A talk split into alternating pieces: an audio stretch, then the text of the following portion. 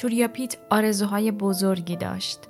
قهرمانی توی ماراتون، پیشرفت در کار معدن، داشتن یه خانواده شاد با مایکل. اما ورق زندگی برگشت. تمام چیزهایی که قبلا به راحتی به دست می آورد به کارهای دست نیافتنی تبدیل شدن. توریا نتونست از آتیش فرار بکنه اما برای مرگم آماده نبود.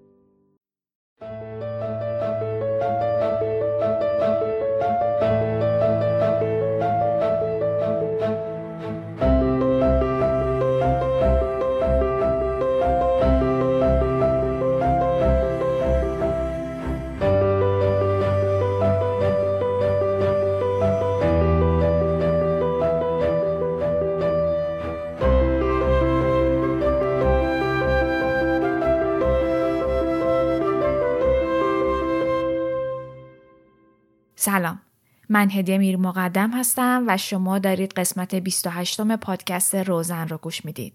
نمی‌دونم وقتی که شما دارید این قسمت رو گوش می‌دید کجای تاریخ و در چه موقعیت جغرافیایی هستید. اما الان که من دارم این قسمت رو ضبط می‌کنم در نیمکره جنوبی یعنی جایی که من زندگی می‌کنم جولای 2022 ایران ما مرداد ماه 1401 خورشیدی رو سپری می‌کنه. توی دو سه هفته ای که از قسمت قبل گذشته زنان ما در ایران روزهای تلخی رو گذروندن. گفتنی ها رو نمیگم که همتون میدونیدش. امیدوارم روزی برسه که حال وطن خوب باشه. اما توی همین هفته ها هم بود که تلسکوپ فضایی جیمز وب عمیق ترین و واضح ترین تصویر تمام رنگی از جهانهای دور رو به ما نشون داد تا دوباره به همون یادآوری بکنه که دنیا خیلی خیلی عظیم تر از حضور ناچیز ما آدم هاست.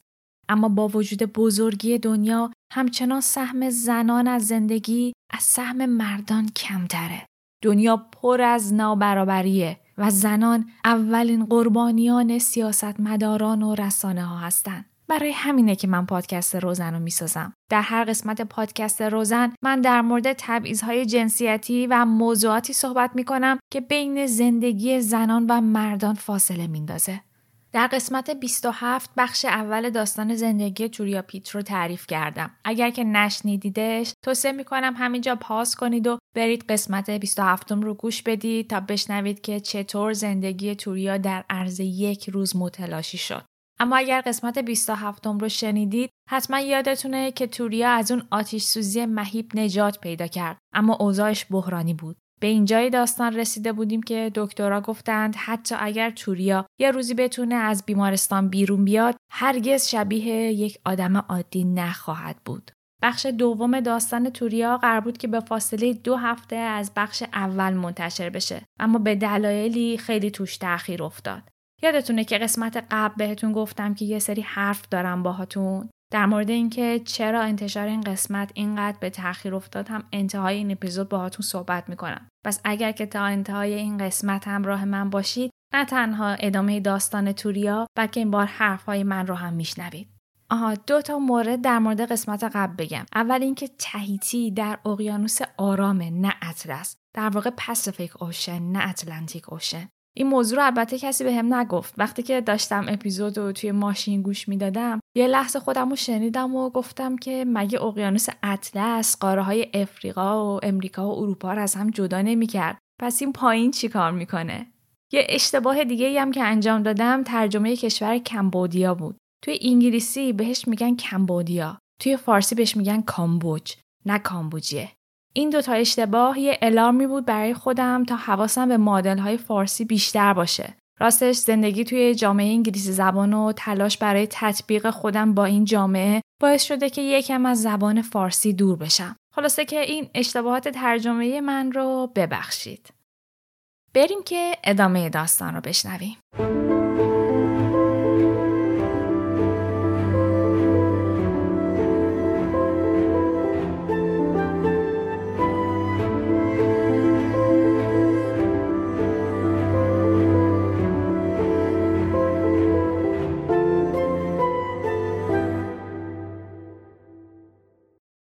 اوضاع توریا با یک بدشانسی بدتر از قبل شد. بخشهایی از بدن توریا به شکل عجیبی آلوده شده بود. از پوستش نمونه برداری کردن. متوجه شدن بدنش در سطح وسیعی با یک باکتری کمیاب آلوده شده. پزشکا احتمال می‌دادن وقتی توریا منتظر رسیدن نیروی نجات بوده باکتری به بدنش وارد شده. تازه مشخص شد که چرا صورت توریا اینقدر آسیب دیده و تماما از دست رفته.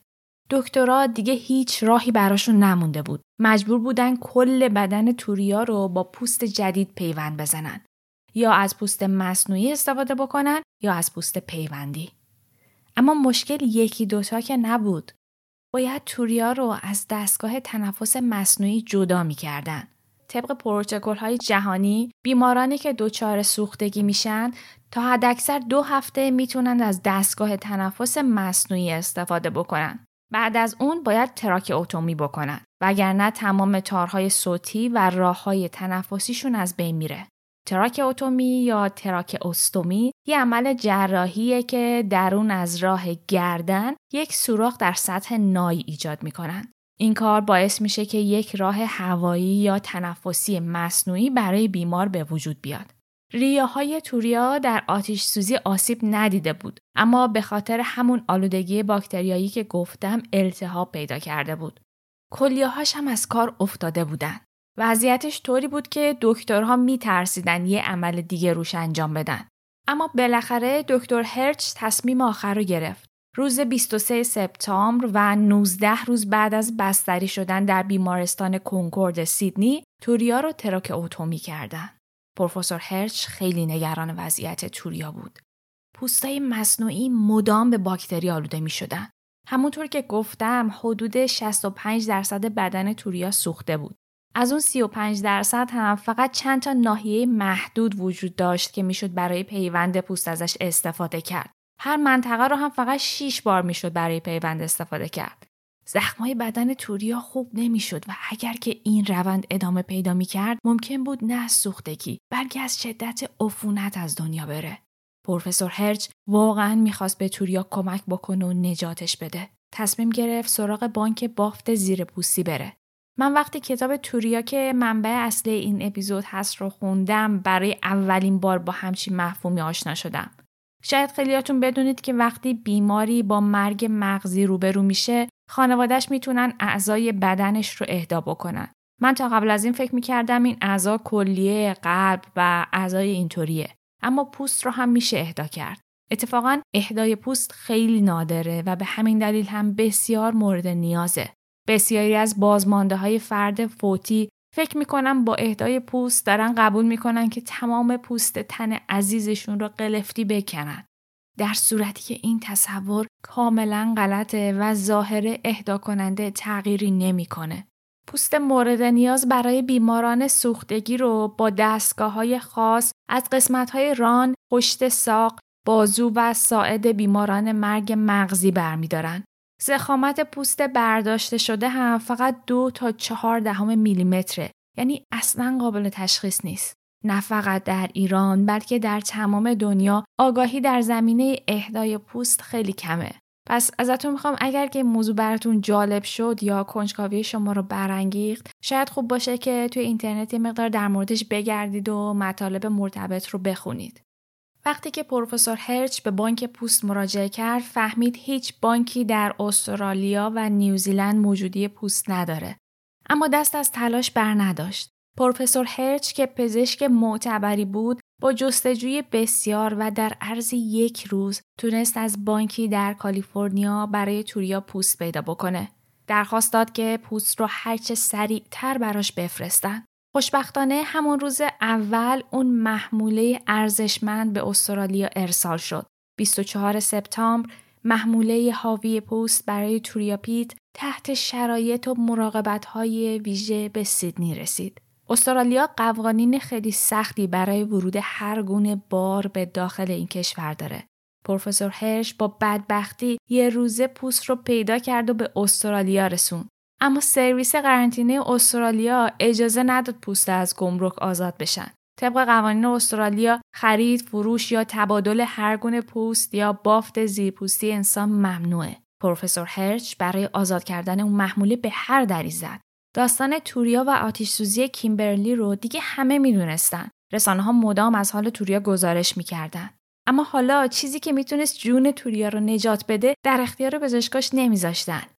کارد می‌زدی خون پروفسور هرش در نمیومد یک روز گذشت یک روزی که برای وضعیت بحرانی توریا زمان خیلی طولانی بود دکتر رسما قاطی کرد به سرویس قرنطینه پیام داد و گفتش که اگر که تا امروز بعد از ظهر پوستا رو به بیمارستان نرسونن توریا میمیره و مسئولیت مرگش هم بر عهده اوناست. این تهدید نتیجه داد و همون روز یعنی 25 سپتامبر پوستا را آزاد کردن و به بیمارستان رسوندن. روز دوشنبه 26 سپتامبر برای چهارمین بار توریا رو جراحی کردن. جراحی که زندگیش رو نجات داد. از روز آتیش سوزی توریا هر روز قدم به قدم به مرگ نزدیک شده بود. اما این جراحی حکم یک ترموز رو داشت. پروفسور هرچ و تیمش پوستای اهدایی رو به حدود 40 درصد بدن توریا پیوند زدن. حدود 65 درصد بدن توریا که سوخته بود. از قسمت های سالم یه بخش هایی هم به باکتری آلوده شده بودن.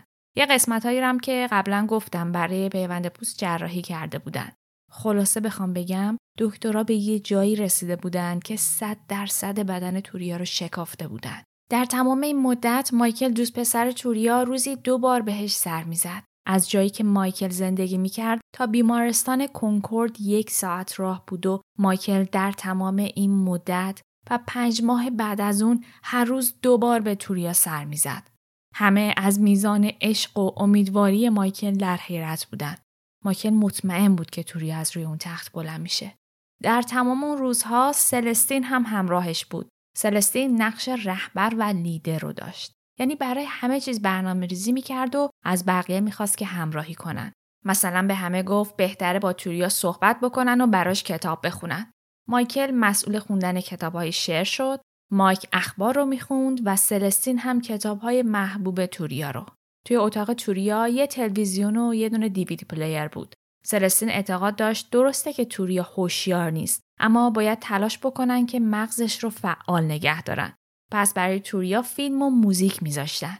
همه خانواده توریا مثل یک تیم منسجم با هم همکاری می‌کردن تا هرچه سریعتر دخترک بهبود پیدا بکنه. چهارم اکتبر یعنی حدود یک ماه بعد از آتیش سوزی وضعیت توریا به حدی رسید که تونستن از بخش مراقبت های ویژه به بخش سوختگی منتقلش بکنن. خانواده توریا اون روز از شادی در پوست خودشون نمی گنجیدن. اما این شادی چندان به درازا نکشید. چهارم اکتبر از یک جهت دیگه هم ویژه بود. برای اولین بار بعد از آتیش سوزی باندهای صورت توریا رو برداشتن. خانواده توریا برای اولین بار با چهره جدیدش روبرو شدن. کام همگی به یک بار تلخ شد. از صورت توریا هیچی باقی نمونده بود. بینیش از بین رفت و لبهاش از شکل افتاده بودن. اینکه میگم بینی از بین رفته بود یعنی دیگه بینی وجود نداشت. همه بینی سوخته بود. اگر که اینستاگرام روزن رو دنبال بکنید من به مرور عکس ها و فیلم هاشو می‌ذارم تا یه تصوری از این چهره ای که دارم توصیف می‌کنم پیدا بکنید. سلستین سخت در این لحظه عمرش رو تجربه کرد. مایکل سعی می‌کرد مثبت باشه. خوشحال بود که توریا هنوز موها و ابروهاشو داره. براش مهم نبود صورت توریا از بین رفته.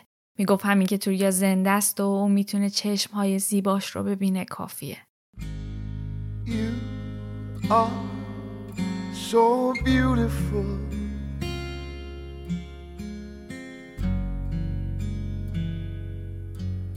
To me.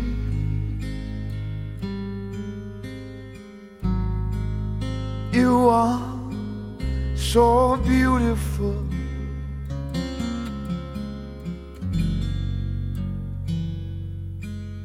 to me. Can't you see?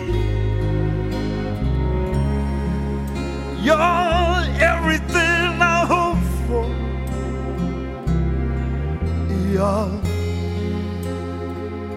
Everything I need. سه روز بعد از انتقال به بخش توریا رو دوباره به زیر تیغ جراحی بردن. می‌خواستند بخش هایی از پوست اهدایی رو بردارن و از پوست خودش پیوند بزنن. اینطوری شد که توریا روز هفتم اکتبر دوباره عمل شد. در تمام این یک ماه مایکل مسئول امضا بازی و رضایت پیش از عمل بود. اما این بار که می‌خواست برای عمل رضایت بده دست و دلش میلرزید. وقتی که رضایت نامه رو امضا کرد مسئولیت بزرگی رو روی سینش احساس کرد. مایکل برای این عمل رضایت داده بود که پزشکا بنابر تشخیصشون می‌تونن دستهای توریا رو قطع بکنن. توریا که به اتاق عمل رفت زمان برای مایکل و خانواده توریا متوقف شد. ساعت به کندی میگذشت. وقتی پروفسور هرچ از اتاق عمل بیرون اومد همه فکر کردن که عمل تموم شده. اما دکتر حامل خبر تلخی بود. به خانواده توریا گفت که مجبور دستهای توریا رو قطع کنه. گری پدر مایکل که پشت در اتاق بود از خود بی خود شد. اشک میریخت. التماس می‌کرد که این کار با توریا نکنن. حال بقیه هم بهتر از حال اون نبود. پروفسور خودش انقدر منقلب شده بود که تصمیم گرفت هر جور شده دستای توریا رو حفظ کنه. به اتاق عمل برگشت. تونست دستا رو نگه داره اما مجبور شد هفتا از ده انگشت توریا رو قطع بکنه.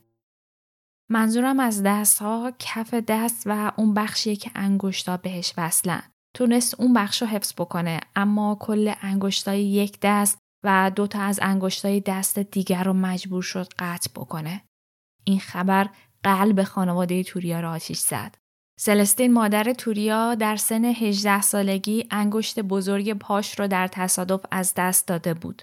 روبرو شدن با این نقصان اینقدر براش سخت بود که از اون روز هرگز بدون جوراب یا کفش بیرون نرفته بود. دیگه هیچ وقت کفش جلو باز نپوشیده بود. در اون لحظه به دردی که توریا قرار بود بکشه فکر می‌کرد. اینکه باید باقی مانده عمرش رو بدون انگشت با چهره تمام سوخت و بدنی پر از جراحت سپری کنه. توریا رو از اتاق عمل بیرون آوردن. هوشیار که شد خبر رو بهش دادن. سلستین بهش دلداری داد. گفت هنوز دستاشو داره و با این دستا می‌تونه شنا و مچ سواری بکنه. توریا نگاهی به دستهای باند پیچی شدش انداخت و اشک بود که مثل چشمه از چشماش میجوشید.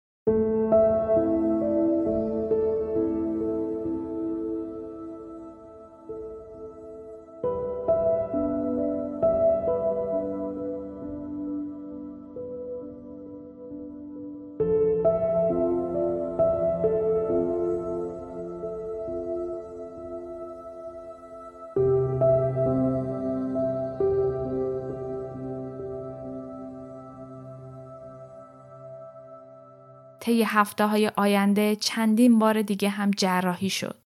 هشت هفته طول کشید تا پزشکا مطمئن شدن که توریا زنده میمونه. از مرگ نجات یافته بود اما دوران کند و دردناک نقاهت شروع شده بود. مایکل و سلستی مصمم بودن در کنار توریا باشن و باهاش تمرین بکنن و به خونه برش گردونن. اسم خودشونو گذاشته بودن و فنگدار. توریا نمی‌تونست غذا بخوره. اولا بهش سرم وصل می‌کردن. بعدا با تیوب بهش غذا می‌دادن. وقتی بالاخره تونست غذا رو از طریق دهن بخوره مثل بچه ها باید همه چیزو براش له و آبکی می‌کردن تا بتونن از طریق نی بهش غذا بدن. سلستین با وسواس زیاد مواد غذایی مقوی و خوب رو تهیه می‌کرد و باهاشون غذا میپخت تا بدن توریا قوت بگیره. به هیچ وجه اجازه نمی‌داد دخترش غذای بیمارستان رو بخوره. یادتون باشه تو قسمت قبلی گفتم که سلستین و خانواده جدیدش در جنوب سیدنی زندگی می‌کردن. بعد از آتیش سوزی سلستین یک هفته سیدنی بود و یک هفته هم پیش همسر و بچهاش یعنی دوتا برادر کوچیک توریا.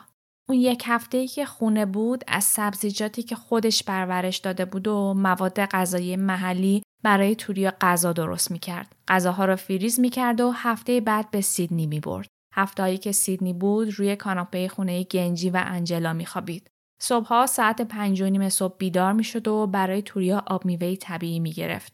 بعد مایکل دنبالش میومد و با هم غذا و آب میوه اون روز رو به بیمارستان می بردن. از خونه گنجی تا بیمارستان یک ساعت راه بود و اونا هر روز رأس ساعت هفت صبح بیمارستان بودن. وقتی توریا بهتر شد و می‌تونست غذا رو بجوه مثل بچه ها غذا رو براش تیکه تیکه می‌کردن تا بتونه بخوره. لبهاش بر اثر سوختگی دفرمه و منقبض شده بودن. به سختی می‌تونست دهنش رو باز بکنه و غذا رو بجوه. هر روز باید لباساش رو عوض می‌کردن. کار دردناکی که گاهی تا ساعتها طول می‌کشید. همزمان باید هم فیزیوتراپی می‌کرد و هم گفتار درمانی. خود توریا از اون روزها خاطرات مبهمی رو به یاد داره. دکترها بهش مسکنهای سنگین می‌دادن تا درد رو احساس نکنه. برای همین همیشه گیج بود. یادش میاد هر روز از پرستارا و دکترها می‌پرسید که چه اتفاقی افتاده. چون هر بار که از خواب بیدار می‌شد فراموش کرده بود چه بلایی سرش اومده و کجاست. گاهی فکر می‌کرد تو بیمارستان روانی بستریه و گاهی فکر می‌کرد توی زندانه. تا مدتها تنها راه ارتباطیش تکون دادن سر و دستش بود. یادش میاد بیشتر اوقات بقیه متوجه نمی شدن که منظورش چیه. وقتی پرستارا می‌خواستن تکونش بدن تا ملافه ها رو عوض بکنن توریا نمی‌تونست حرف بزنه. نمی‌تونست بگه درد داره. فقط گریه می‌کرد. یک بار نظافتچی بیمارستان رو دید که داشت زمین رو طی می‌کشید. با خودش گفت حاضرم هر کاری بکنم تا جای این نظافتچی باشم. اولین بار که تونست حرف بزنه گفت یه قلوب نوشابه بهم به بدید. دهنش خشک بود و یادش نمیره که خوردن اون یه قلوب نوشابه چقدر بهش چسبید. کم کم روز آتیش سوزی رو به خاطر آورد و اتفاقات اون روز رو برای خانوادش تعریف می‌کرد. یه بار که داشت داستان آتیش سوزی رو تعریف می‌کرد مایکل ازش پرسید خوشحال نیستی که الان زنده ای؟ توریا سکوت کرد. اما با خودش گفت لعنتی معلومه که نه. این چه زندگیه که گرفتار شدم. کاش مرده بودم. توریا از بیرون و درون نابود بود. تو شرایط خیلی سختی گیر کرده بود. از یه طرف مایکل و خانوادش خوشحال بودن که توریا زنده است. اما از اون طرف توریا خودش خوشحال نبود. می‌گفت باید برای چی زندگی بکنم؟ اصلا مگه میشه اسم این چیزی که قرار داشته باشم رو زندگی گذاشت؟ این احساس ناامیدی تا ماها بعد از ترخیص از بیمارستان همراهش بود. اوایل ماه نوامبر توریا رو سایز کردن تا برای دستها، پاها و صورتش لباس بدوزن. یه ماسک سیاه قرار بود صورتش رو بپوشونه تا هم به درمانش کمک بکنه و هم توریا بتونه اون رو برای حضور در خیابون و جاهای عمومی استفاده کنه. من فیلم های این روزای توریا رو براتون می‌ذارم. دقیقا مثل اینه که چند تا تیکه چوب رو به هم وصل کردن. بدن شبیه یک مجسمه خشک دفرم است. اولین باری که توریا پاهاش رو دید با یک شوک بزرگ روبرو شد. قبل از آتیش سوزی پاهاش ازولانی و ورزشکاری بود. اما وقتی پرستار داشت لباسش رو در می آورد و توریا چشمش به پاهاش افتاد از بوی بد عرق و زخما و چرک های روی پاها حالش بد شد. شب که داشت میخوابید با خودش فکر می‌کرد چطوری فردا رو زندگی کنم؟ چطوری درد لباس عوض کردن، راه رفتن و همه چیزای این زندگی جدید رو تحمل بکنم؟ کاش لاغر فقط یه جایی بدنم درد می‌کرد. اما الان سلولی روی بدنم نیست که درد نداشته باشه. توریا می‌خواست زودتر بتونه راه بره. اولا هدفش این بود که تا دم اتاق راه بره. از قدم های کوچیک شروع کرد. با هر قدمی که برمی داشت از درد اشک میریخت. راه رفتن شبیه یک زن موسم بود. بدنش هیچ انعطافی نداشت. من وقتی که فیلماشو می‌دیدم به صورت ناخودآگاه احساس می‌کردم که با هر حرکت صدای قژ و قژ بدنش توی گوشم میپیچه. توی ذهنم صدای سابیده شدن استخونهاش رو به هم میشنیدم.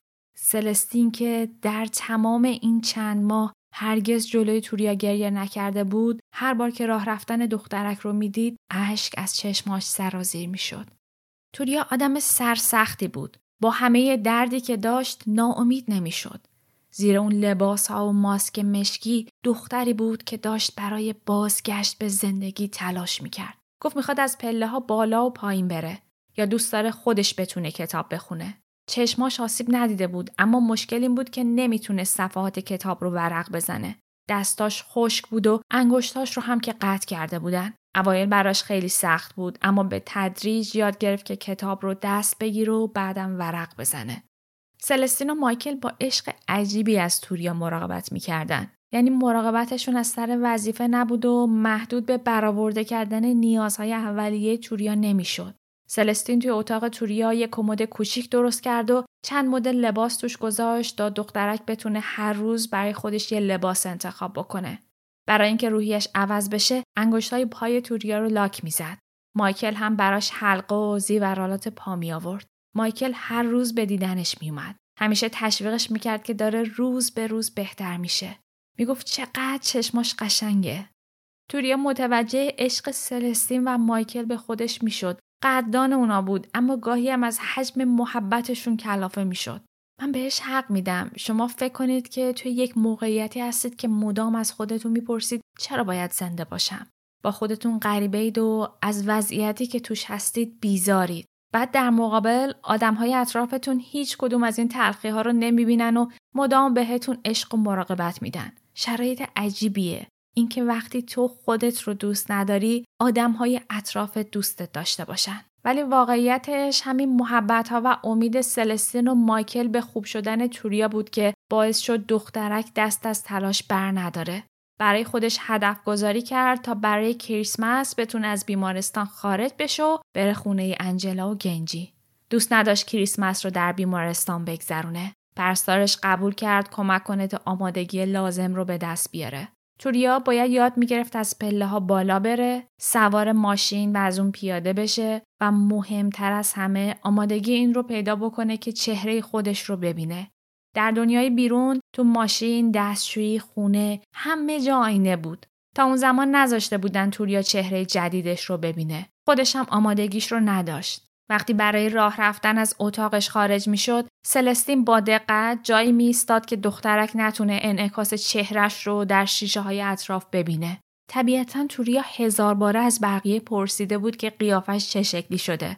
اما همه فقط بهش می‌گفتن که تغییر کرده. نباید نگران باشه چون دکترها می‌تونن روی صورتش جراحی و چهرش رو بهتر بکنن. می‌گفتن بینیش از بین رفته اما به زودی براش بینی جدید می‌ذارن و لبهاش رو عمل می‌کنن. اما خب رویارویی با توریای جدید بالاخره باید اتفاق میافتاد.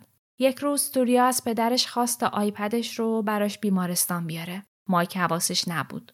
آیپد رو آورد و اونجا بود که توریا برای اولین بار انعکاس چهره جدیدش رو در صفحه آیپد دید. اشک ریخت. ساعتها گریه کرد. احساس می‌کرد عزیزترین آدم زندگیش رو از دست داده. با چهره جدیدش غریبه بود. با خودش فکر می‌کرد چقدر قبلا زیبا بود و قدرش رو نمی‌دونسته. با دیدن چهرش انگار آب پاکی رو روی دستش ریختن. مطمئن بود دیگه اون آدم سابق نمیشه.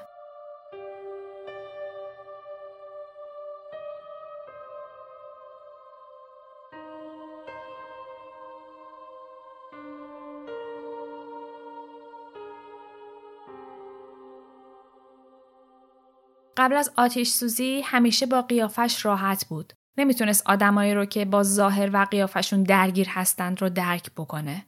توی دلش دخترایی که جراحی زیبایی می‌کردن و سرزنش می‌کرد.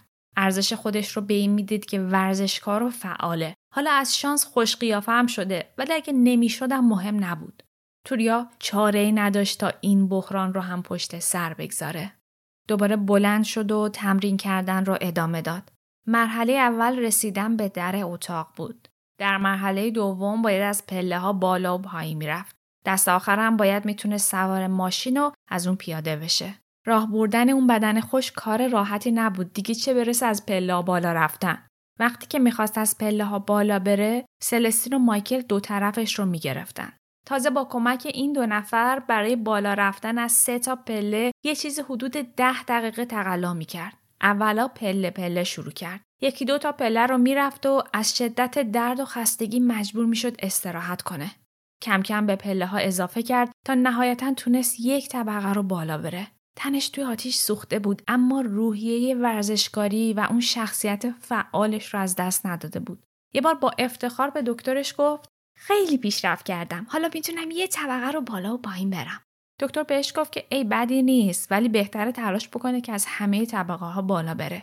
توریا هرسش گرفت. می‌خواست به دکتر ثابت بکنه که می‌تونه. اون روز با سختی تمام پنج طبقه رو بالا رفت. ولی بعدش از شدت درد و خستگی تقریبا بیهوش و مجبور شد تمام روز رو استراحت بکنه.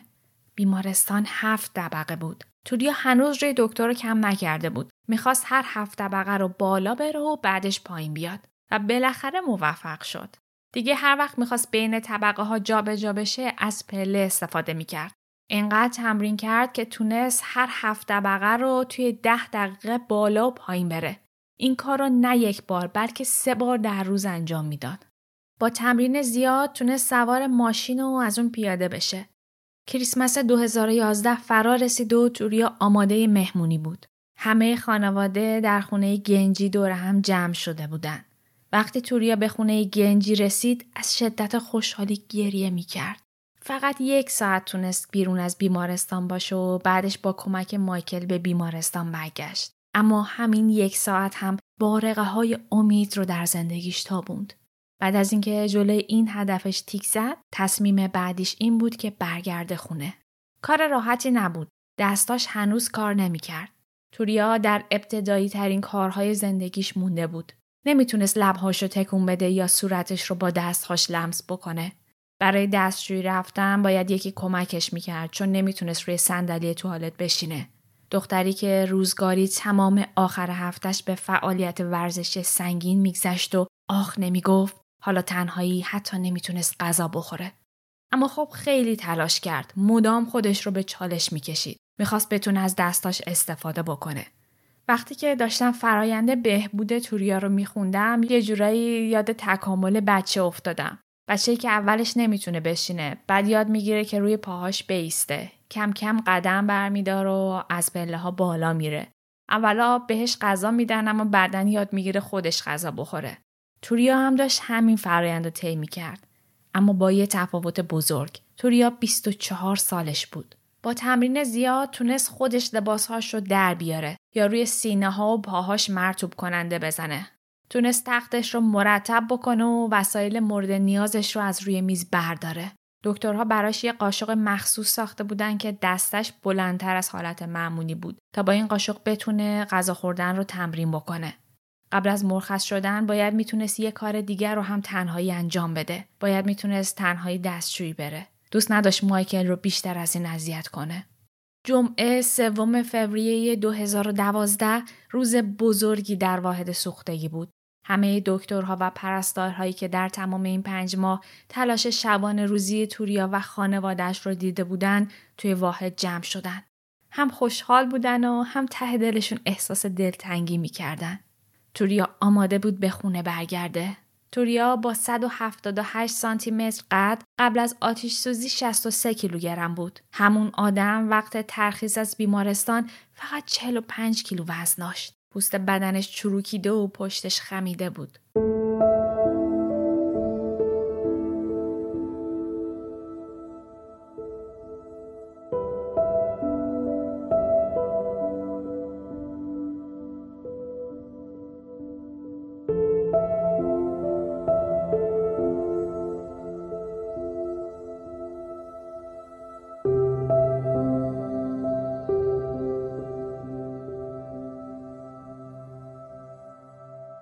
حتما تا الان از خودتون پرسیدید که چی سر برگزار کنندهای مسابقه اومد. اونها چه مسئولیتی قبول کردن.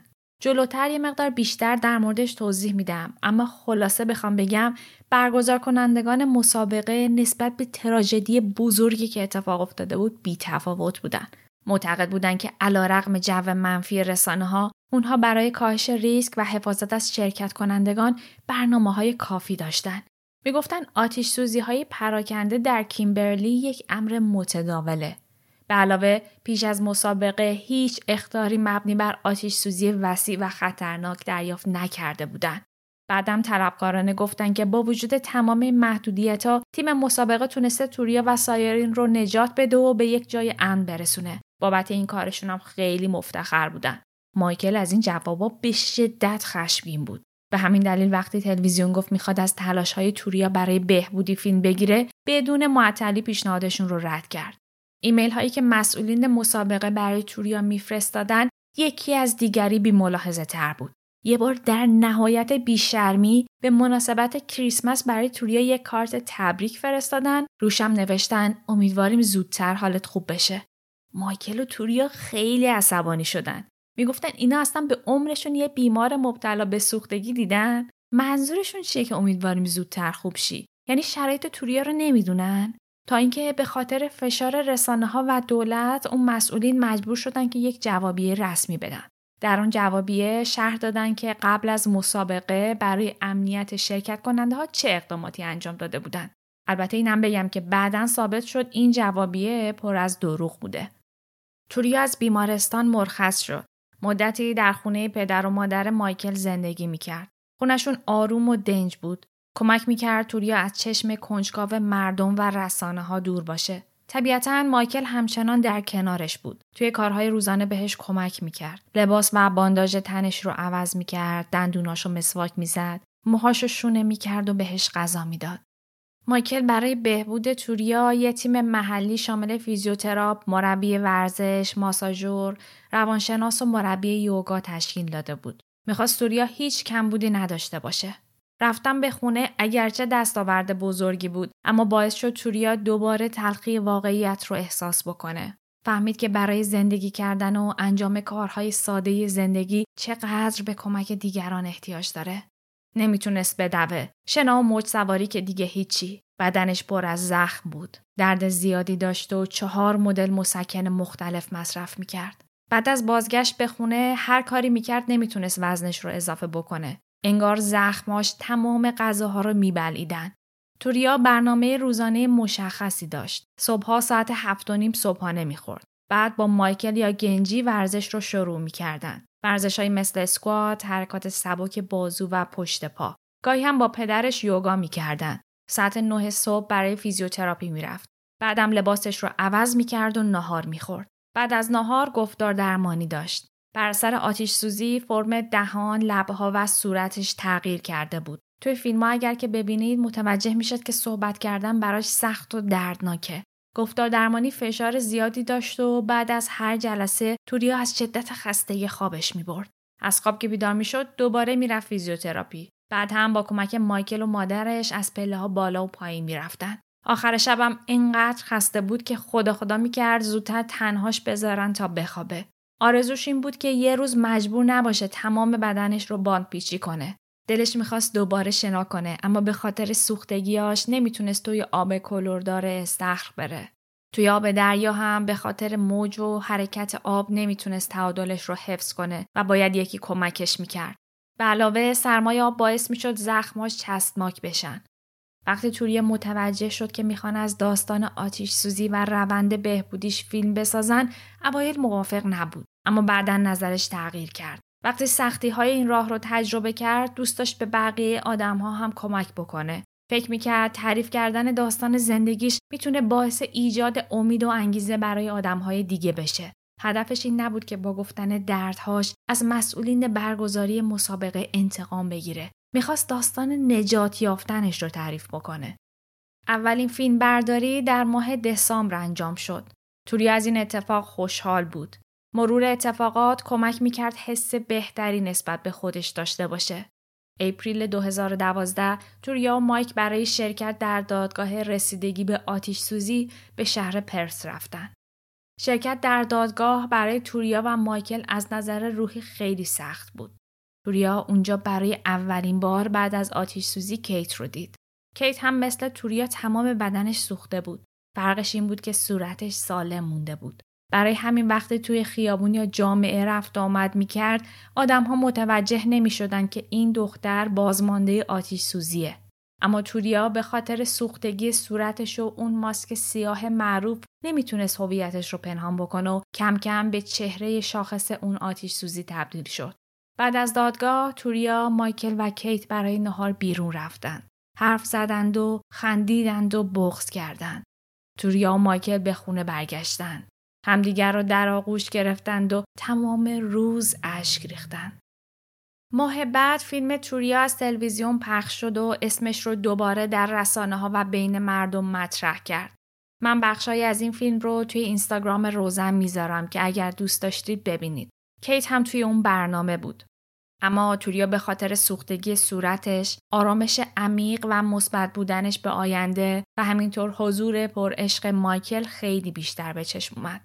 همه از وفاداری مایکل و عشقش به توریا صحبت می‌کردن و می‌گفتن که این زوج چقدر دوست داشتنیه. حال جسمی توریا در حال پیشرفت بود. دوباره درس خوندن رو شروع کرد. برنامه روزانش رو هم مرتب اجرا می‌کرد. پدرش گاهی بعد از ظهرها به دنبالش میومد و با هم به باشگاه می‌رفتن. تمریناتشون در جهت تقویت عضلات بازو و پشت بود.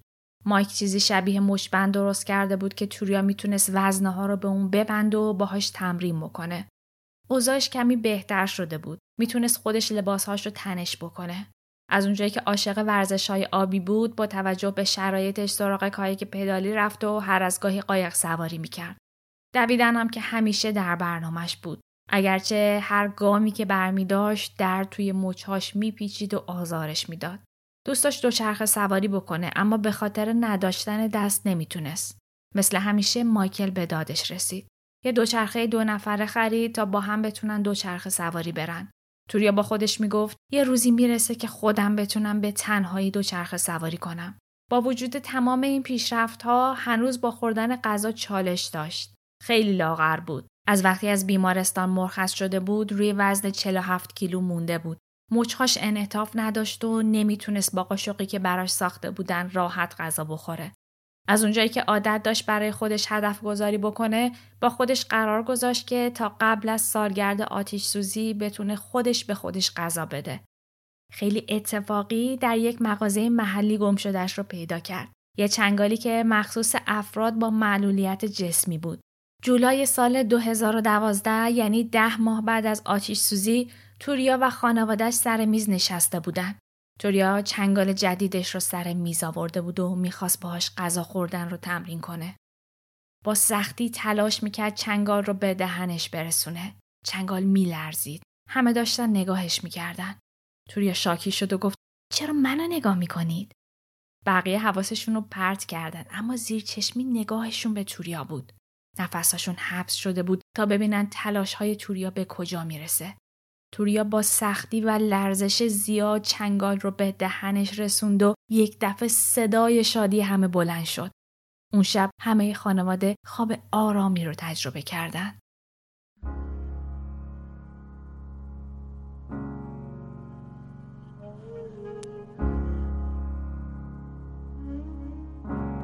Spend all your time waiting for that second chance. For a break that would make it okay. There's always some reason to feel not good enough, and it's hard at the end of the day. I need some distraction. Oh,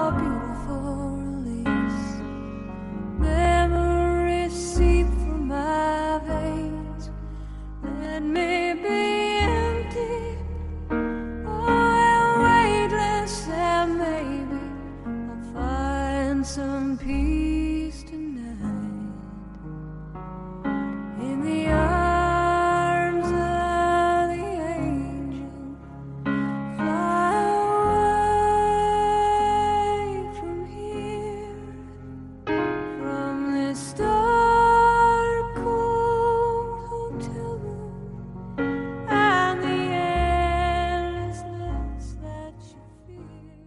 سپتامبر 2012 یک سال بعد از آتیش سوزی توریا تونست با اون چیزی که از دست چپش باقی مونده بود صورتش رو لمس کنه. بغز همه ترکید. خانواده چند دقیقه همدیگر رو در آغوش گرفتند و از خوشحالی این اتفاق بزرگ اشک ریختند. سال 2013 توریا تصمیم گرفت شنا کردن رو دوباره شروع بکنه. از اونجایی که نمی‌تونست توی استخرهای معمولی یا آب دریا شنا کنه توی استخری که از آب اقیانوس تغذیه می‌کرد تمریناشو شروع کرد. این استخرها کنار ساحل هستند یه فضای شبیه استخر رو در کنار ساحل درست می‌کنن و آب رونده اقیانوس رو در اون جاری می‌کنن. استخر از آب اقیانوس پرخالی میشه و فاقد هر گونه مواد شیمیایی مثل کلوره. توریا تو آب استخر تعادل نداشت. به خاطر وزن کم و ضعیف بودن بدنش موشها به راحتی حرکتش می‌دادن. اما بعد از یه مدت و با تمرین زیاد تونست با شنای قورباغه نزدیک به 500 متر رو شنا بکنه. دوستش بتونه سوار برد موج سواری بشه. برای رسیدن به این هدفش باید بازوهاش رو قوی تر می کرد. توریا تمرین کرد و تمرین کرد. تا اینکه اولین بار دو آگست 2012 در یک مسابقه دوی عمومی شرکت کرد و تونست 8 کیلومتر بدوه. ماه بعد در شهر ملبورن برای توریا و کیتی برنامه خیریه برگزار کردند. توریا به همراه مایکل شرکت کرد. یه بار هم ازش دعوت کردن در اولادولا سخنرانی کنه. توی هر کدوم از این رویدادها مبلغی از طرف شرکت کننده ها برای درمانش جمع شد. تصمیم گرفت از مبلغ جمع شده برای ادامه درمانش استفاده کنه. ولی خب در استرالیا امکانات زیادی برای بیماران سوختگی اون هم افرادی با شرایط توریا وجود نداشت. با جستجوی فراوان تونست یک کلینیک تخصصی در جنوب فرانسه پیدا کنه. برای کلینیک نامه نوشت. شرایطش رو توضیح داد و گفت دوست داره برای ادامه درمان اونجا بیاد. مدتی بعد کلینیک پاسخش رو داد و توریا رو قبول کرد. اواسط ماه March یعنی حدود یک سال و نیم بعد از آتیش سوزی توریا و مایکل برای یک دوره شش هفته‌ای به فرانسه رفتن. فاصله سیدنی تا پاریس 23 ساعت پرواز پیوسته بود. این 23 ساعت برای توریا مثل یک عذاب الهی بود. توی این سفر انقدر درد کشید که از خودش پرسید اصلا برای چی این همه درد رو به جون خریده تا به اون سمت دنیا بره. اما اشتباه نکرده بود. کلینیک خیلی بهتر از چیزی بود که فکرش رو می‌کرد. اونجا تونست بیمارایی با شرایط مشابه خودش رو ببینه و با اونها حرف بزنه. کلینیک برای بیمارا یک برنامه روزانه مشخص و جامع داشت. هر روز انواع ماساژ ها، فیزیوتراپی و انواع مختلف درمان ها رو برای ترمیم بافت پوست انجام می‌دادند. تغییرات توریا از همون هفته اول مشخص شد. بدن خشکش انعطاف پذیری بیشتری پیدا کرده بود. اون شیش هفته نقطه عطفی در درمان توریا شد. سفر به فرانسه زندگیش رو تغییر داد. فهمید آتیش همه چیز بدنش رو تغییر داده جز یک چیز. توریا هنوز همون زن مصمم گذشته بود که داشت برای استقلالش مبارزه می‌کرد. در بازگشت از فرانسه به یک مجلس سخنرانی دعوت شد تا برای 300 زن صحبت بکنه.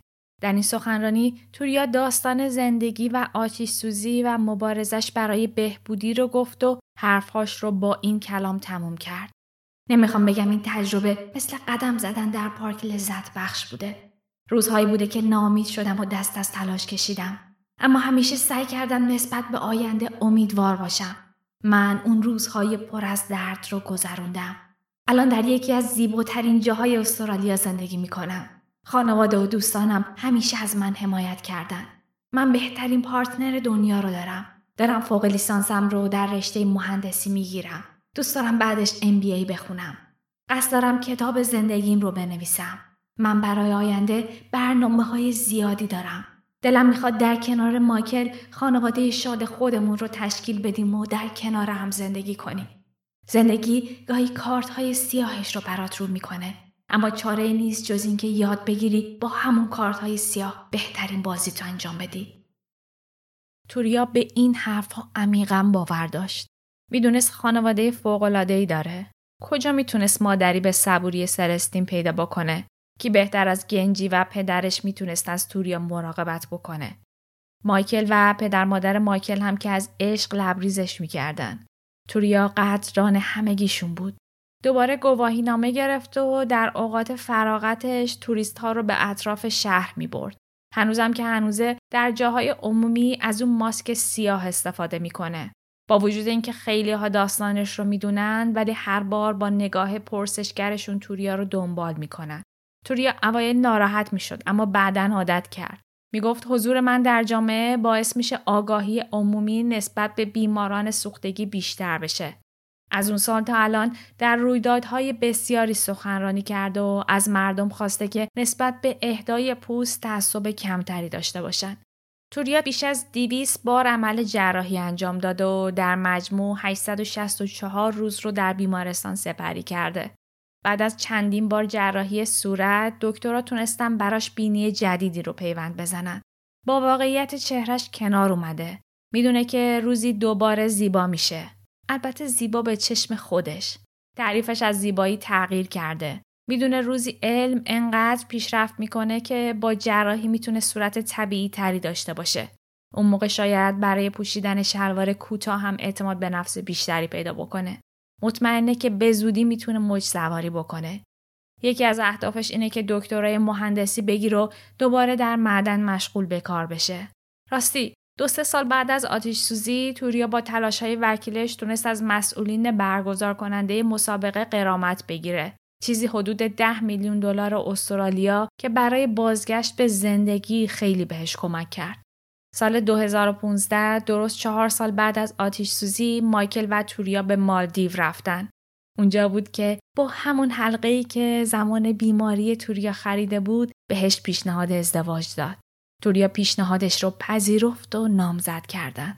سال 2016 برای اولین بار در مسابقات آیرونمن استرالیا شرکت کرد. این مسابقه سه بخش داره. در اون شرکت کننده 3.8 دهم کیلومتر شنا می‌کنن، 180 کیلومتر دوچرخه سواری می‌کنن و 42 کیلومتر هم میدون.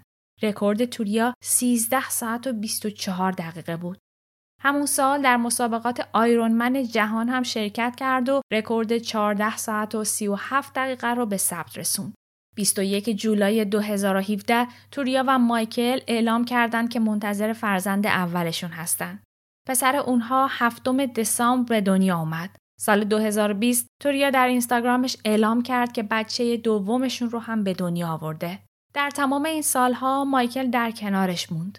وقتی که ازش پرسیدن چرا بعد از آتیش سوزی توریا رو رها نکردی گفت من عاشق روح و شخصیتش شده بودم نه چهرش. توریا تنها زنیه که همیشه در رویاهام دیدم. I know the world is done But you don't have to be I've got a question for the child in you before it leaves Are you tough enough to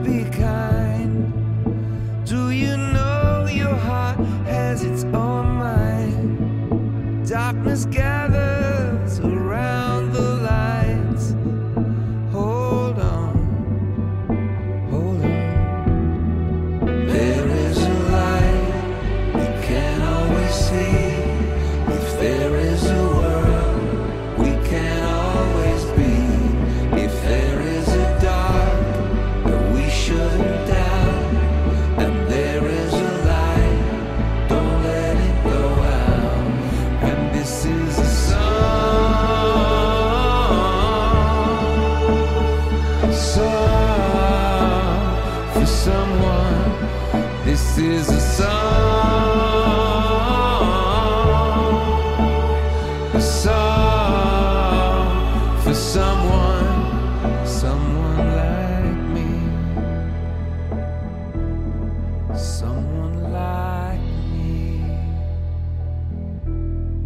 someone like me. حالا وقتشه که برسیم به انتهای داستان توریا و اون چند کلمه حرفی که می‌خواستم باهاتون بزنم.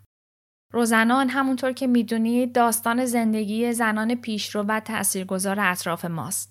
اما من هرگز شما رو دعوت نکرده و نمی کنم که خودتون رو با این زنان مقایسه بکنید. در واقع اصلا نباید خودتون رو با کسی مقایسه بکنید. موفقیت این زنان برایند عوامل بسیاریه. بیانصافیه اگر که بگیم اونها صرفا به خاطر پشت کار یا شخصیت ویژهشون موفق شدن. البته که انگیزه ها و توانمندی درونی تاثیر زیادی داشته اما نمیشه از نقش شرایط جغرافیایی، تاریخی، وضعیت اجتماعی و رفاهی و نقش خانواده در دستاوردهای این آدم ها صرف نظر کرد. مثلا نمیشه از هر زنی که عزیزش رو از دست میده انتظار داشت تا مثل توران خانوم باشه و از هر غم بزرگ یک کار بزرگ خلق کنه. شخصیت توران خانوم نتیجه رشد در یک خانواده فرهیخته، زندگی در خارج از ایران، تجربه جنگ و هزاران هزار عامل دیگه بوده. یا مثلا اگر ملاله یوسفزای حمایت های پدرش رو نداشت مثل خیلی از دختران دیگه پاکستانی از صحنه جامعه حذف می‌شد. خودتون دیدید که نوجودلی اگرچه تونست از همسرش طلاق بگیره اما چون حمایت خانوادش رو نداشت نتونست درس بخونه مجددا ازدواج کرد و الانم معلوم نیستش که کجاست و چی کار می‌کنه. چرا راه دور بریم؟ همین توریا رو در نظر بگیرید. توریا شخصیت فوقالعاده قوی و مصممی داره. اما در یک دنیای موازی اگر حمایت خانواده و به خصوص مایکل رو نداشت شاید امیدی برای ادامه زندگی نمی داشت. امید چیه؟ اصلا از پس کارهای ساده زندگیش هم بر نمی اومد. این قسمت از روزنان فقط داستان زندگی توریا نبود. داستان زندگی یک خانواده بود. خانواده که پا به پای توریا و خیلی جاها بیشتر از اون تلاش کردند تا دخترک به زندگی برگرده. داستان یک مرد حامی بود که عشق زندگیش رو تنها نگذاشت. از زندگی خودش گذشت تا کمک بکنه که توریا بهبود پیدا بکنه. در همین ایران ما قربانیان اسید پاشی، خودسوزی و آتیش سوزی کم نیستن. اغلب این زنان از جانب خانواده و جامعه ترد میشن. هرگز نمی‌تونن هزینه های درمانشون رو پرداخت بکنن و به زندگی عادی برگردن. پس نمیشه زندگی این زنان رو با زندگی توریا مقایسه کرد. هدفم کوچیک کردن دستاوردهای توریا و سایر شخصیت های روزنا نیست. اینکه این داستانا رو با نگاه مثبت اندیشی سمی که این روزا مود شده گوش ندید که اگه بخواهید حتما می‌توانید یا با تلاش می‌تونید به همه اهدافتون دست پیدا بکنید. بیایید سعی کنیم از نوع نگاه این آدم ها به زندگی یاد بگیریم. از روشی که برای مقابله با مشکلات داشتن. ازشون الهام بگیرید. بذارید باعث انگیزتون بشن. اما فراموش نکنید که باید راه خودتون رو در زندگی پیدا بکنید. راهی که فقط و فقط متعلق به شماست نه کس دیگه ای. وقتی از من می‌پرسن رول مدل یا الگوم در زندگی کیه میگم من هیچ الگویی ندارم اصولا با انتخاب الگو مخالفم چون من نمی‌تونم صرفا چون آدمی خیلی موفق بوده تلاش بکنم که شبیه اون باشم اطلاعات من نسبت به زندگی اون آدم ناقصه به علاوه تجربه زیسته اون آدم هم با من متفاوته پس مقایسه اصولا کار غلطیه مسئله بعدی که می‌خوام باهاتون در موردش صحبت بکنم درد و دل خودمه روزم برای من دریچه‌ای برای ارتباط با جامعه ایرانه. جایی که هرگز ازش انتظار ویژه‌ای نداشتم. یعنی نمی‌خواستم که به واسطه روزم معروف بشم یا درآمدزایی داشته باشم. هدفم از ساختنش صرفا این بوده که در مورد تجربیاتم با آدم ها صحبت و بهشون کمک بکنم. راستش من آدم رسانه نیستم. شاید باورتون نشه ولی در دنیای واقعی بسیار هم کم حرفم. حتی خودم رو کنشگر هم نمی‌دونم. من فقط در این زمینه دارم تولید محتوا می‌کنم. نه هرگز خواستم که الگوی کسی باشم و نه خودم رو آدم کاملی می‌بینم. مدتیه که دارم فکر می‌کنم شاید باید در هدف گذاری هم برای پادکست تجدید نظر بکنم. وقتی که با این هدف تولید محتوا می‌کنم ناخودآگاه انتظارم از شما یعنی مخاطبانم بیشتر میشه. دوست دارم که یک رابطه دو طرفه بینمون شکل بگیره. شاید به خاطر همینه که تو سوشال میدیای روزن خیلی فعالیت می‌کنم و اغلب اوقات بیشتر از اینکه در مورد پادکست حرف بزنم دوست دارم که با هم گپ بزنیم. روزن برای من یک کسب و کار نبوده. درآمد اصلی من از کار دیگه که بسیار هم وقتم رو می‌گیره. باقی مونده وقتم رو صرف کارهای شخصی و ساخت این پادکست می‌کنم. اما گاهی فکر می‌کنم که اگر نبود چقدر می‌تونستم برای علاقمندی های دیگم وقت بذارم. این روزها دارم فکر می‌کنم که آیا ساخت پادکست رو ادامه بدم یا نه. خیلی هاتون می‌دونید که در دو سه سال گذشته من با یه سری مشکلات جسمی درگیر بودم. طبیعتا به لحاظ روحی هم تحت تاثیر قرار گرفتم. مهاجرت و داشتن یک کار تمام وقت سنگین رو هم به باقی مسائلم اضافه کنید. توی این روزها فیدبکی که از شما می‌گیرم و ارتباطم با شما برام مهمتر شده. تا همین الانم خیلی هاتون به من لطف داشتید و واقعیتش رو بگم روزی نبوده که پیامی ازتون نگیرم که چقدر روزم براتون مفید بوده. تعداد شنونده های پادکست روز به روز داره بیشتر میشه و من همیشه ممنون حضورتون بوده و هستم. اما در مقابل تولید محتوا در مورد همچین موضوعاتی چالش های خاص خودش رو هم داره. حضور در فضای مجازی آدم رو در معرض خشونت بیماران و آزارگران قرار میده راحت بخوام بگم هر کامنت فرد آزارگر حال خوب 100 تا کامنت مثبت رو میشوره و می‌بره.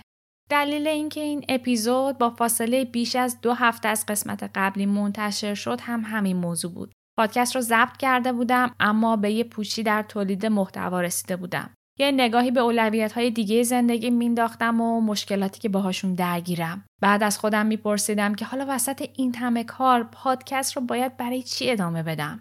این حرفا شبیه اعتراض یا مطالبه گری نیست. صرفا یک درد و دله که شما رو تشویق بکنم با روزم وارد رابطه بشید. یعنی فقط شنونده نباشید. اگر که دوست دارید این پادکست به کار خودش ادامه بده، حضورتون رو به یه شکلی به من نشون بدید. خیلی کار ساده ایه. می‌تونید کامنت بذارید. ایمیل بزنید و به هم بگید که روزن چطوری تونسته بهتون کمک بکنه. روزن رو با دوستانتون به اشتراک بذارید و من رو تگ بکنید. توی قسمت های قبلی راجع به هشتگ سهم من براتون صحبت کردم. می‌تونید هر بار که در مورد روزن صحبت می‌کنید هشتگ سهم من رو بزنید تا من بتونم پیداتون بکنم و از دیدن پیام هاتون کلی انرژی بگیرم. اگر که خواستید حتی می‌تونید از روزن حمایت مالی بکنید. راستش خیلی فکر می‌کنن که حمایت مالی لزوما باید یک عدد قابل توجه باشه. اما نه برای من بلکه برای خیلی از پادکسترها نشون دهنده یک ارتباط دو طرفه و حمایت شنونده ها از ادامه کار پادکسته. همه اینایی که گفتم رو نه برای روزن بلکه برای هر پادکستی که گوش می‌دید می‌تونید انجامش بدید. در دنیایی که شبکه های اجتماعی پر شده از محتوای زرد و سطحی، اهالی پادکست فارسی دارن در حوزه های مختلف محتوای درجه یک تولید می‌کنن. خلاصه که می‌خوام بگم تولید محتوا از این ور دنیا با این موضوع خاص برای جامعه ایران کار سختیه. مدتی فکر می‌کنم دوست دارم بازخورده بیشتری از مخاطبانم که شما باشید بگیرم تا فکر نکنم که دارم برای خودم تولید محتوا می‌کنم.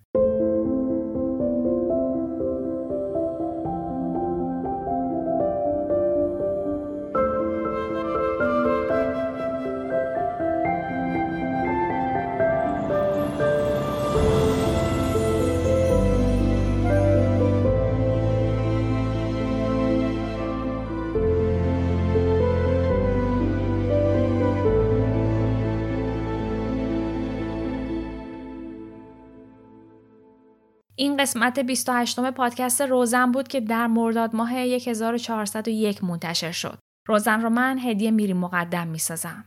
موزیک ابتدا و انتها و خیلی از موزیک های متن پادکست رو هم مثل همیشه مسلم رسولی برام ساخته. برای تولید این اپیزود من از کتاب خود توریا پیت استفاده کردم که اسمش رو توی توضیحات پادکست براتون می‌ذارم. اگه تا اینجای اپیزود با من همراه بودینم که واقعا دمتون گرم. تا قسمت بعدی هدیه مرداد ماه 1401